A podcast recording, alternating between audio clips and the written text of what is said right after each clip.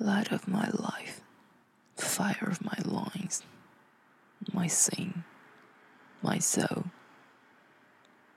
Lolita，我的生命之光，欲望之火，我的罪恶，我的灵魂，Lolita，这是赫伯特在驱车离开乡村的一段路。 他怎么描述着他迷恋的那个花季的少女？赫伯特在年轻的时候，也就是他十四岁的时候，曾经有过一个春心萌动、青春期的爱人。他们那么渴望彼此，可最终，他的女孩死于一场流行感冒。好像也把赫伯特也困在了那个十四岁的夏天，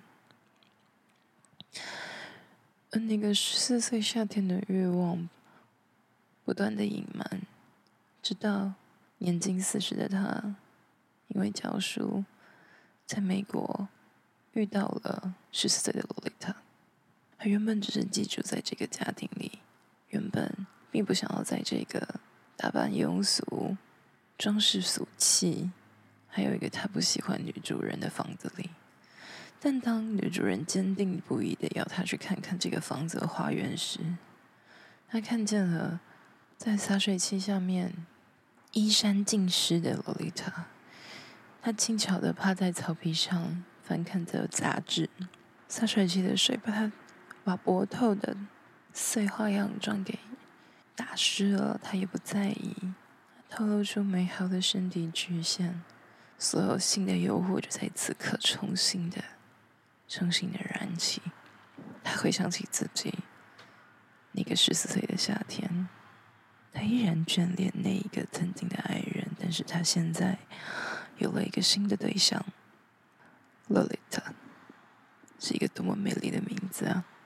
她是一个娇俏的少女。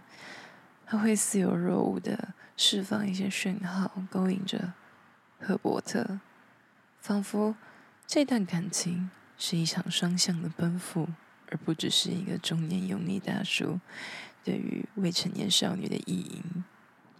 但我们从来都不得而知洛丽塔的心态到底是什么，因为这其实不是个爱情故事，这是一个惊悚的悬疑剧。赫伯特的心里。对着洛丽塔有着过分的、奇异的欲望和阐述，因为有时候洛丽塔会打扮得不像她的年纪，抹上鲜艳的红唇，仿佛一个成熟的女人，不断的勾引着他；但也有时候，她会像这个年纪的孩子，调皮，仿佛洛丽塔就是这样子，随着心情转换，无法被束缚住的人。而这彻底的勾引起了赫伯特的心理，他认为他们之间是有着爱的存在。当洛丽塔的妈妈用结婚为要挟，要么住下来解娶我，要么就离开。为了能够再见到洛丽塔，赫伯特只好答应这个他觉得痛苦的要求。毕竟他的性欲停留在了十四岁，他的审美也停留在了那里。能够让他充满欲望的是少女微微发育的胸部，而不是丰满肥美的女人；是少女纤细的大腿，而不是肥硕的大腿。他甚至形容洛丽塔的妈妈是一头母牛。他想要用各种安眠药来迷惑她。最后，他的秘密被发现了。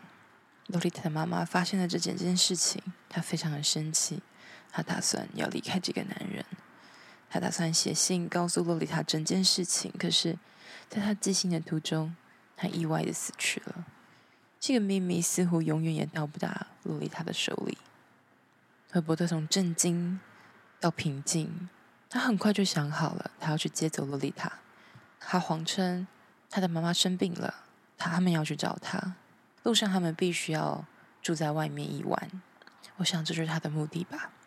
在这一个必经的晚上，满足他所受欲，而出乎他预料的，洛丽塔竟然主动的给予他所想要的东西。你知道，少女的身体，virginity，处女之身。他很兴奋，但此时的他却知道，他已经在那个被妈妈送去的寄宿学校里和别的男人发生了关系。他已经不是他的第一个爱人。翻译，他已经不是第一个使用这个身体的人。他觉得有些难过，有些嫉妒。直到隔天，洛丽塔说帮他去买药，因为他里面好痛。他才在嘴边扬起了微笑，显现出自己对于处女之身的渴望。就如同他十四岁夏天时，那个一起体验破处快乐的女孩。可是这样背德的情感压抑着赫伯特，他很担心别人世人对他的目光，所有人对他的目光好像都是一种审问、一种窥探、一种质疑，觉得你们之间的感情是不正常的，你们之间的关系是不合理的，是乱伦的。但是没有什么可以阻止赫伯特，他想要控制着洛丽塔。他想要操控她，让她不要离开。但是，一个十二、十三、四岁的少女，怎么会有办法接受一个四十岁男人那种变态式的掌握？更何况，当他知道妈妈已经过世，而他只能依靠这个他名义上的养父时，他对他的人生感到绝望。即使他们生活在一起一段时间，其实他们洛丽塔。还是会不断的和赫伯特发生关系，因为那是他所知的和人类相处的方式，和男性相处的方式。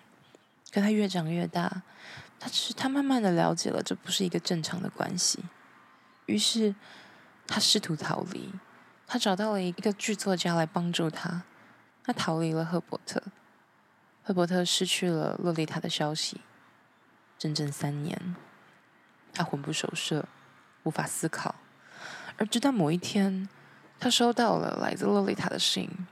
洛丽塔跟他说，她怀孕了，但贫穷让她饥寒交迫，没有办法继续下去。他希望他可以寄一点钱来帮助他。赫伯特根据信上的地址找到了洛丽塔现在所住的地方。当他敲开门，出现的却是一个穿着朴素、褪色的一个妇女，是洛丽塔。她身上那个属于少女的青涩的光芒已经完全的褪去，已经不再有那种让老男人迷恋的少女的光彩。但赫伯特对她的爱与执着，早就已经超越了纯粹肉体上与外貌上的纠缠。他听着洛丽塔向他解释他逃离的方法，是谁帮助他的逃离，而这个人却只想跟他拍色情片，于是他就只好找一个老实人，并且怀上他的孩子。但他们实在太贫困了，所以他需要，并且他也只能向赫伯特求助。他知道赫伯特不会拒绝他，确实，赫伯特也没有拒绝。他甚至还提出了，在怀着孕的洛丽塔跟他走，他愿意接受这个他腹中不属于他的孩子，也愿意承担他的后半生。但长大的洛丽塔怎么又会被这样的言语给欺骗了呢？当年和他在一起的所有，也不过是为了存活，也不过是因为无知。如今他也知道这不是正常的情况，又怎么会再愿意去做这样的事呢？他拒绝了重回赫伯特的身边，他拒绝能够吃肉，但是会挨打、会受到囚禁的生活。赫伯特失意的离去，他觉得他无法接受自己对于洛丽塔的伤害，他无法接受曾经那样闪耀动人的少女成为如今憔悴的女人、憔悴的妇女。他无法接受这件事情，于是他把所有的恨都转嫁到那个拐带洛丽塔走的剧作家。他试图向他复仇，他似乎成功了。最后，赫伯特在警察围剿下心脏病发而亡。死亡就在这里，故事戛然而止，似乎是一场中年男人美丽的爱恋，但并不是的。从头到尾，我看起来就是非常让人恶心、无法承受的窒息感。他没有爱，这里是纯粹的欲望与投射。不要说过往的经验会造成一个人的创伤，所以我们要对他人保持着温柔与爱。我不这么觉得。这就像是我始终无法看出洛丽塔的心意到底是什么。原本这应该是一个女性觉醒的节目，You know, that is how the girl find their themselves in the sex。但没有，这里面所有的洛丽塔都只是男性的欲望的投射。洛丽塔只是一个空空的躯壳，它是被畸形欲望所填满的一个美丽的身体。它象征着在那个萝莉岛上面骑着木马可爱的样子。他真实是谁？没有人在乎。我甚至感觉不到他他的意图和目的是些什么。可能是为了反抗母亲，可能是想要展现，或者是试图控制他人，也可能只是对于青春期对于性的困惑，以及对于陌生客人的不理解。但我始终没有办法得到更多的资讯，因为这整部电影都只是男性视角下的女性。我没有在谴责这个行为，反而是。这样这样子的方式显现出一个真实的问题：我们是否能够用文学的笔法来掩盖道德上的丑闻？而这个问题其实取决于饰演那个中年大叔的人到底帅不帅。如果是六二版的，可能就大家会不能接受；可是九七版的，却让人觉得无比可爱，因为男主角实在是他们太帅了。但真的是这样吗？我们可以用文学的笔法去掩盖内心的欲望吗？这部剧除了在这个观点，就是这个年龄差上的观点，让我感觉到那种男性凝视，让我感觉到不适感。我没有觉得年龄差会是这个这部剧的问题，而是它是强烈的男性凝视与欲望的投射。他并不在乎那个少女的感受。如果她是一个真正的少女的双向奔赴，我可能不会这么不舒服。但是除了这个欲望的投射之外，还有一点让我更不舒服、更无法释怀的是，似乎这就是在反映着晴日书院与阿紫之间的关系。我试图只用一个高级的名词与美丽的术语来包装我自己，我并不想让他人看见我真实的样子，因为有时候我也会觉得那些东西太过于难堪。难堪的并不是我做了这件事，而是我的那个意图、我的目的、我的企图。我对。他人产生的那些企图让我觉得难以承受，那是我还没有准备好面对的地方。可是节目必须一直做下去，所以我只好用文学的方式筑起了高墙，让人们觉得哇啊！晴日书院嗯，在在讲情色文学没有了，阿紫好真实，好 real，没有了。除了这些之外，你不会有更多的相似性的感受，你甚至可能不会被我的任何的一句话给感动。至少我已经很久没有收到因为过程中的某一句话而感受到触动的那种回复。有可能是因为我太害怕了，我太想把那些东西给藏起来。而且，如果我们只做我的约炮以及遇到那些雷炮的故事的话，会不会很短又小又无聊？还是大家想听到的就是那样子的东西？I don't know. I still finding. I'm so frustrated. 我太困惑了，so give me some time to fix it out. I think that is the thing that I need. So I planned. 所以我计划了一整串的关于少女的欲望的觉醒，然后我想要把我过往曾经发生过的那些事情，我准备好的，我能整理好的东西拿出来，和它结合在一起，因为我觉得。欲望的萌生、成长以及定型，它其实经过了非常多道的工序。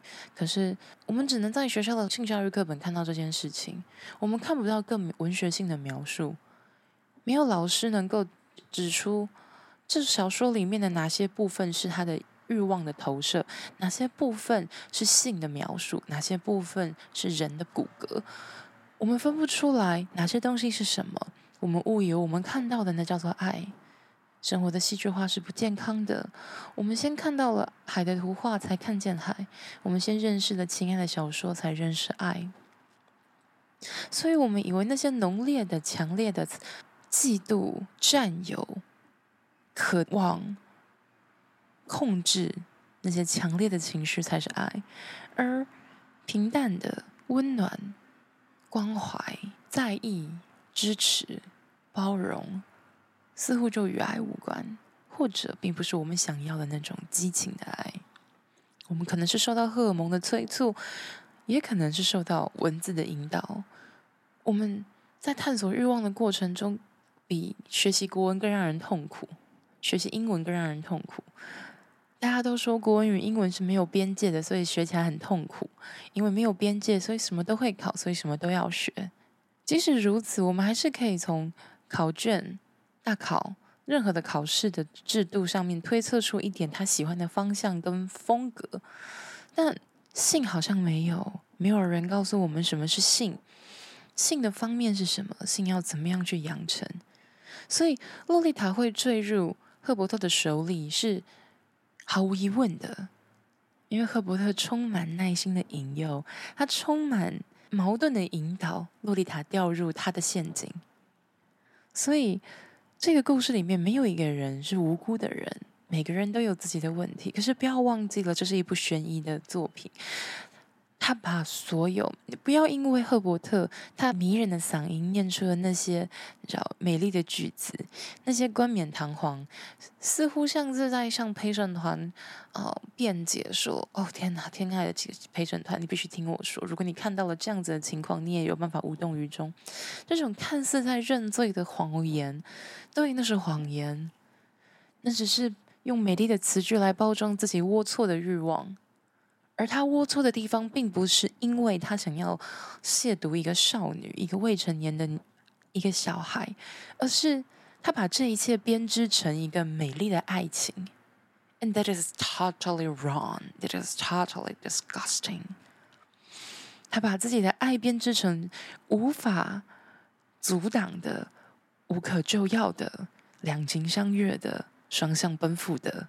美好的爱情，只是因为世人顾忌的眼光，所以他的爱并不被理解，并不是的，他只是把他畸形扭曲的欲望堂而皇之的灌注在洛丽塔和其他人身上，还觉得别人不了解他，所以这是这部剧让人最不舒服的地方。他那个自以为是、堂而皇之、毫无羞耻心的。逃进文学的世界里，用漂亮的词句包装它，这让人无法接受。但我喜欢文学也是因为如此，我可以暂时的用漂亮的话来伪装我的感受，然后等到我愿意的时候，我再把它解开来，感受那个痛彻心扉的疼痛感。文学之美妙就在于如此，所以每当有人说，学文学或是学国文、学英文是没有用处的，我就会觉得很难过，因为文学不止造就了这种变态，但它同时也赋予了我心声。如果没有文学，我无法，我无法提前预习失去亲人的痛苦，比如父后七日，比如孤味。可是，如果只有文学而而没有办法与良知为伍的话，我们就会产生更多、更多种、更多样的变态，或者是奇怪的跟踪狂。觉得只要把一切以自由之名，我们就能够无限上纲；把一切以爱之名，我就能够合理拥有。但并不是的，不是所有的爱都是可以被原谅的，也不是所有的爱都可以被人接受的。不管这是否涉及到的。所以，洛丽塔，应该说这一部为了要区分前有不很多个版本的洛丽塔，它的中译名甚至也都叫做《一树梨花压海棠》。他他是苏轼调侃自己的朋友，年纪一大把还娶了一个年轻的妻子，什么十八新娘八十郎，十八岁的新娘嫁给八十岁的老人。所以，梨花的洁白象征老人的白发。而海棠花的娇艳的红色是新娘的喜服，一树梨花压海棠，这听起来就像是封建社会底下的那种痛苦的婚丧嫁娶。但除了要守寡这件事情让人比较痛苦之外，嫁给老人还蛮好的，马上就可以继承家产，成为家里面最大的女主人。但是这部剧显然没有那么多美丽的部分，所以还是叫她洛丽塔吧。他甚至要叫他洛丽塔，只是因为可能三个字的名字念起来比较好听，然后觉得这三个字回荡在他的胸口，他觉得这是强烈的爱恋。这真的是完全是自以为是的想法。虽然文学本来就是应该是自以为是的想法，他有没有觉得很痛苦？就听了这么就是云里雾里绕来绕去的东西，因为我的喉咙真的太痛了，所以这声音听起来应该会很不一样。但是，嗯嗯，我也不知道，我不知道是感冒还是因为我前一天是连续工作了五个小时，就疯狂的讲话，然后对，很累。这是从老男人的视角看少女，而少女，我所以在这里我们看不见少女的任何的成长，只是她完整的显现出我在成长过程当中对于男性凝视的惧怕。所以我有一段时间会刻意的长成人们不喜欢的样子，不管是身体还是我的行为表现，因为我恐惧那些东西的发生。我知道那些带着目的的眼光试探与手，他们想要放去哪里，他们想进入哪里，我太清楚了。我知道作为一个女性，我拥有什么样的价值。我应该我知道作为一个。漂亮的人，我拥有什么样的价值？我知道我作为一个小孩，我有什么样的价值？我甚至就像是你知道，饿了一个月的秃鹰眼里那个鲜活的肉，你知道吗？但不是，因为秃鹰吃哭啊，这不是 你，你有一种被盯上的感觉。那其实很，它并不是纯粹欲望的表现，它不是性欲，它是占有，它是兽欲，它是。一个物种对另外一个物种的压制，它是一种阶级上产生的扭曲快感吗？所以我一直很惧怕，甚至到现在我也很惧怕。呃，成年男性不是指跟我一样年龄的人，而是可能像我爸爸那个年纪的人，可能五六十岁，可能四十岁，然后比较有爹味的人就会有这种感觉了。然后四五十岁、五六十岁。我会有一种很强烈的恐惧，我总觉得他们要对我做一些奇怪的事情。我不知道，我可能看太多那种，就是那个阿公就是性性骚扰那个外国外那个那个女看护之类的这种东西，而且真的会很恐惧。你会有一种你不知道他对你的眼神是他在打量你作为一个女性，还是他打量你作为一个他的盘中餐？你知道那种感觉其实很很。很很奇妙，他他就像是大家最近在讨论的，到底要怎么样跟女生聊性而不显得恶俗或低俗。其实你怀抱的什么样的意图，别人是很明显的。你怀抱的把她当成欧干，那个女的奶好大，要干死她欧干嘛？一定是骚货，她一定喜欢舔我的鸡巴。我看好像是不是弹牙，就是如果你怀抱了这样子的想法的话，对方在这个情况下是我。女性们是可以感觉得到你的你的意图的。而如果你只是想要你要想要开个玩笑，然后不小心说出冒犯人的话，基本上我们是可以区分得出来的。当然，还有一些状况是因为这种被凝视的情况太久了，或者是我们已经习惯了这个凝视出现，所以我们会对这种凝视感到紧张，会马上进入那种。高压电的那种敏感区域，特别的敏感，特别的脆弱，特别的容易暴躁易怒，就像是一种 PTSD。有没有可能，男性的凝视对于女性来说就是一种共通性的 PTSD？你不一定真正要经验过某些事情，就可以对男性产生恐惧。有可能是社会的晕染，也有可能是事件的发生，也有可能是曾经读过的某个故事，它造就着。广泛的女性，甚至男性，对于男性也有对于这样的想法。一个老男人对一个女孩，对于我的凝视，是充满企图的，是充满恶意的、侵害的、伤害性的，很有可能。所以。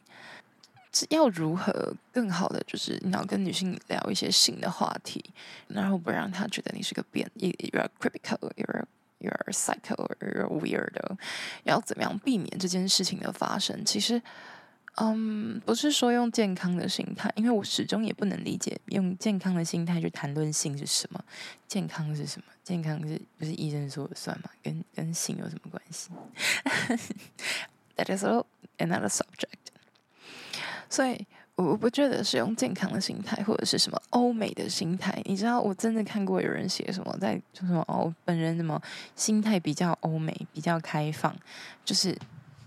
你知道你说的欧美完全是电影中存在的美国而已嘛？那种开放的，然后很多的性爱派对什么的，那那只是你的想象。真正的欧洲跟美国并不能够这样统一。那你知道欧洲有很大一块的人是完全不能接受婚前性行为吗？或者是他们会觉得女性如果有性行为是一件很可耻的事情，女性有性欲望也很糟糕，或者是人不能堕胎之类。他们有这么多很保守的东西，你还会觉得他很开放吗？那不过是你把自己扭曲的欲望投射给他人，然后人们莫名其妙的慕强，想要当一个强者，崇拜强者的那种心态。而我们的这个民族对于美国有一个谜样的好感，而为了不让这件事情太过于明显，你用了一个组合的词汇叫欧美，但事实上你可能并不真正了解欧洲。欧洲从南到北，从东到西，会完全不同的民族性，它不能够这么。简单的就被概括成哦，比较开明的文化，或是比较性开放。你要这样比较的话，当然当然是性开放了。可是你要硬要比的话，确实在美美某些国家是性开放的，可是并不是所有的国家，而且你也不能够直接这样类比。所以会运用这样子文字的人，其实基本上跟《洛丽塔》里面的赫伯特一样，他在用文学性的描述。来误导你，来建立错误的认知与基准评量。你会觉得这个人好像比较能够接受你，好像有比较 open-minded。But it is wrong. That is totally wrong. 那是不对的。那就是文字上带来的一个陷阱。我觉得我们其实可以不用学如何讲话，我们来学如何用文字陷阱勾引别人比较好。我也遇过很多人会想要，就是你知道，嗯，用一种他们在那种有点色的那种迷因迷因贴文下面回复的方式来跟我聊天。我一开始会觉得，干他妈智障吗？他们是智障吗？你知道，在贴文底下留言，跟你私讯我是不，你回复我的现实动态其实是不太一样的。但你们可能觉得相同，所以我就嗯，好吧，他可能觉得一样。我甚至有段时间会很严厉的呵斥这种行为。但现在我呈现的态度就会是，我会好，我会稍微评估一下这个人真的意图是什么。然后，如果他真的是让我不舒服的话，我就会直接告诉他：哇，这让人不舒服，这会让我不舒服。所以，请你可以不用这样说。好，那我大概理解你想要表达什么意思。如果你对于谈性有困惑的话，其实你也可以去想想，你对于跟老板谈加薪这件事情，跟与老板谈减少加班或者加班费这件事情，你是不是也有紧张与困惑？如果有，那就代表你可以用相同的方式去讲话。哦，什么巨石强森法那个我不确定。对，我觉得 that is not a could be good example. Yeah, that could be. 但是如果你跟老板谈加薪，然后谈 promotion，谈谈升迁，你都会有一样相同的窘迫感的时候。很有可能就是因为这个主题对你来说，其实你也带着一些的欲望跟试探，所以当你带着满满的试探去说话的时候，你会用不精确的、迂回的、不直接的、概念性的、过于总结的话，你避开了脉络，你避开了细节，你只想得到一个模糊的答案，然后用那个模糊答案自己去做无限的扩充与无限上纲的解释，与其受到过于笼统的。问题，我比较接受过多细节的东西，虽然有时候细节的描述太多会让我很痛苦，但是这样子我反而更能知道你们或者是对方在说话时，他想让我知道的东西是什么。然后这边就会又涉及另外一个问题，就是那可是如果 too much information，how how 好怎么办？如果太多那种不重要的隐私讯息，或者大对方不感兴趣的讯息怎么办？那这个就会谈到我们要如何编辑一个讯息，让别人能够传递出去之后，让别人得到，然后并且反馈回来。而这个这个讯息的设计以及编辑的逻辑是需要训练的。那。简单的来说，我们可以从洛丽塔的这个故事知道，如果你试图的用美丽的语言来包装你的行为，那么有没有可能就代表着你的心其实一点都不怎么样？你就是拥有着强烈的兽欲，那种欲望的投射，你只是想拥有一个你曾经想要而不得的东西。所以用美丽的言语去包装的，通常都是破烂的东西，我们才会说金玉其外，没有错，百事其中。所以，that is，这不是你的错。我们总是希望可以粉饰太平，我们总是希望可以最好的面目示人。这并不是谁的问题，而是我们就是习惯这么做。我们喜欢看到那些漂亮的、虚华的、美丽的。然后，让我们看到这些美好的东西的时候，我们会过度简化对方得到他的努力，对方得到他的过程与付出。一定是因为家里好啦，条件好啦，家里有钱了，一定是因为长得漂亮、长得帅，所以哇哇，人丑性骚扰，人帅人正真好，人帅真好。我之前有一个听众跟我讲到这件事情的时候，我觉得非常的不解，然后可是我又没有办法回复他。于是我跑去问我的会员们，有一个会员，一个前会员，想得非常的好。他说，会把一切都归咎于外表的人，就代表他们不想要面对自己的问题，因为外表的问题并不是他的错，长相不是他的错，他不用面对自己的问题，他不用去自我检讨，他甚至不用负责。他可以大大方方的就说：“对啊，我就长得丑；对啊，我就矮；对啊，我就怎么样。”可如果我们说这是他的问题的话，那他就坐不住了。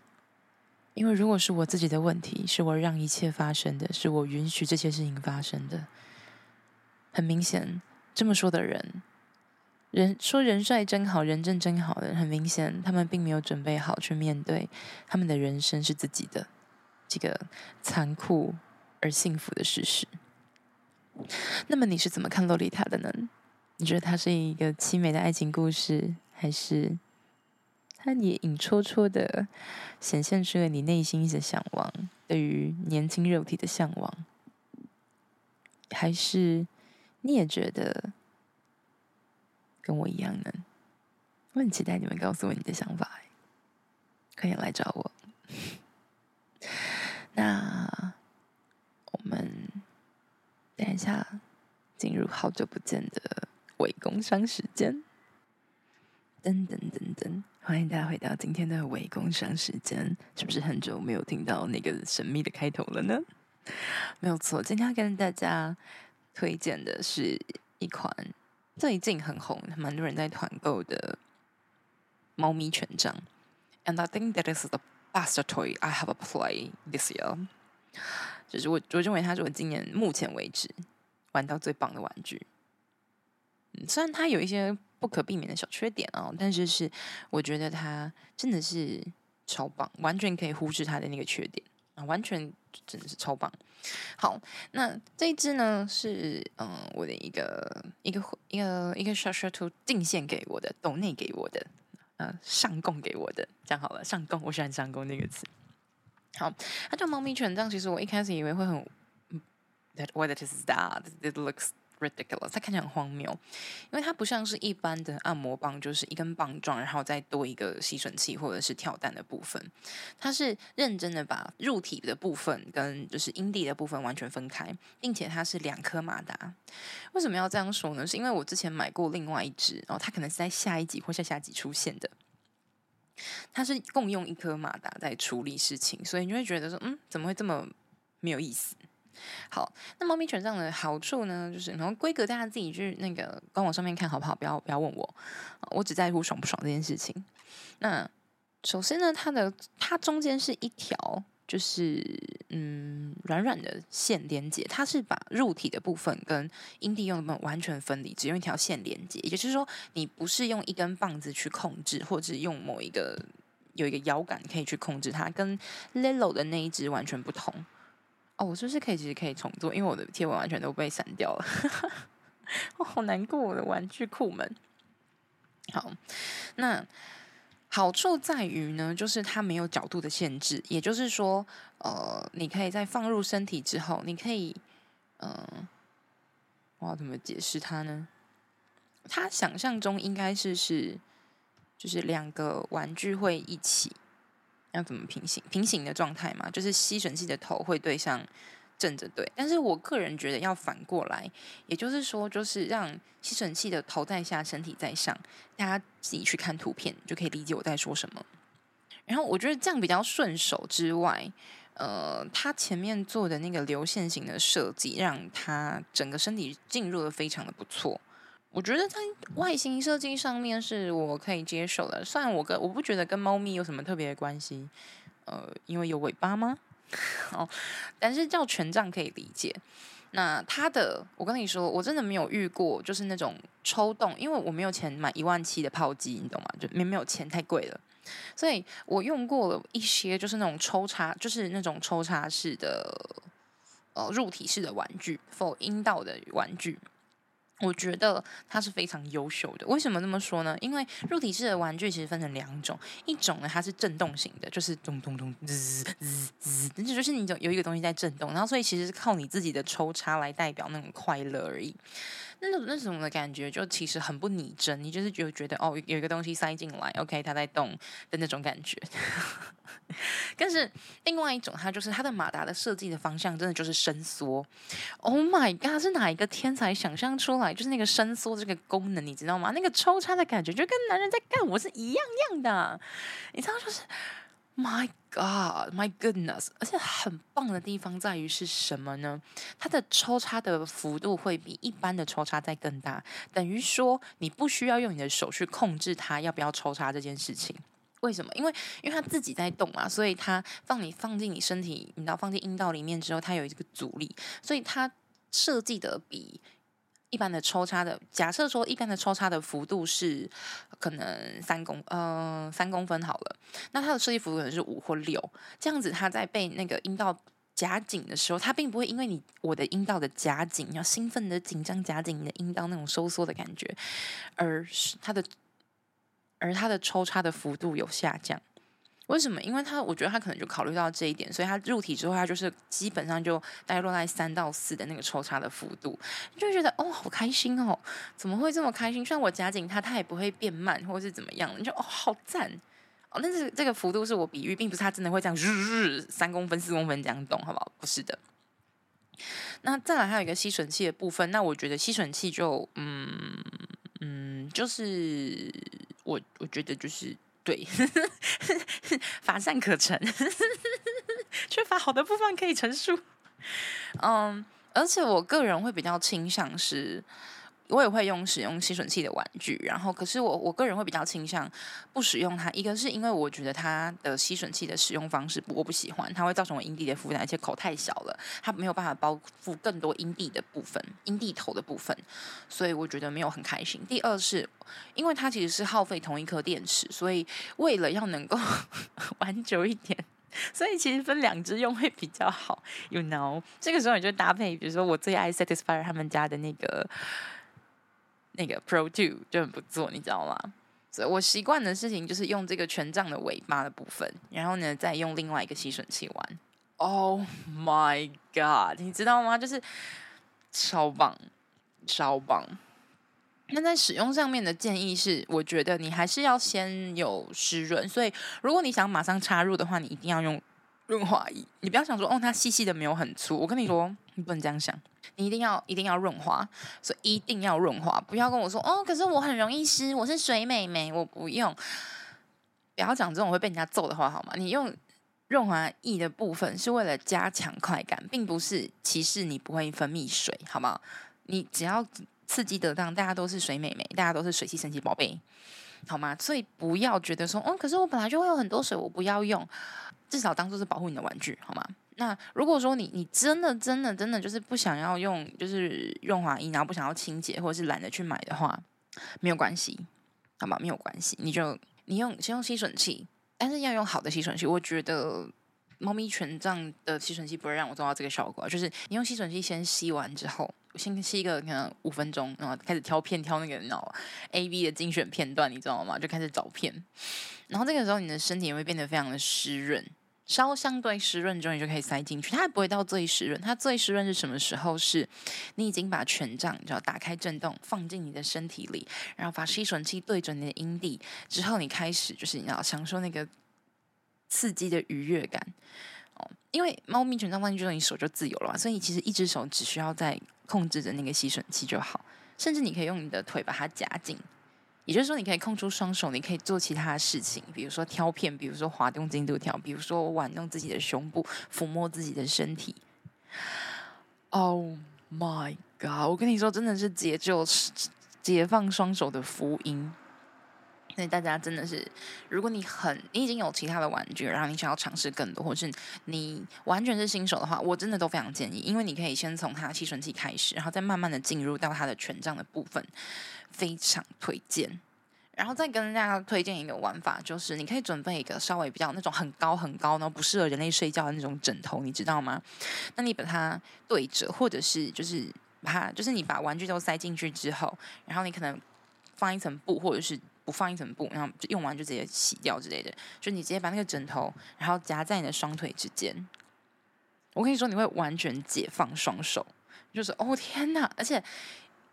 而且就是要稍微顶住一下，就是那个权杖的尾本尾根部的地方，因为这样子，因为虽然权杖已经自己会动了，但是如果你在夹住那个枕头之后，你自己在前后摇动的那个过程当中，它就会慢慢稍微被稍微再顶再进去一点点，它就会变成额外的刺激，你甚至会真的觉得，Oh my god，这真的是仿真抽插，超级棒！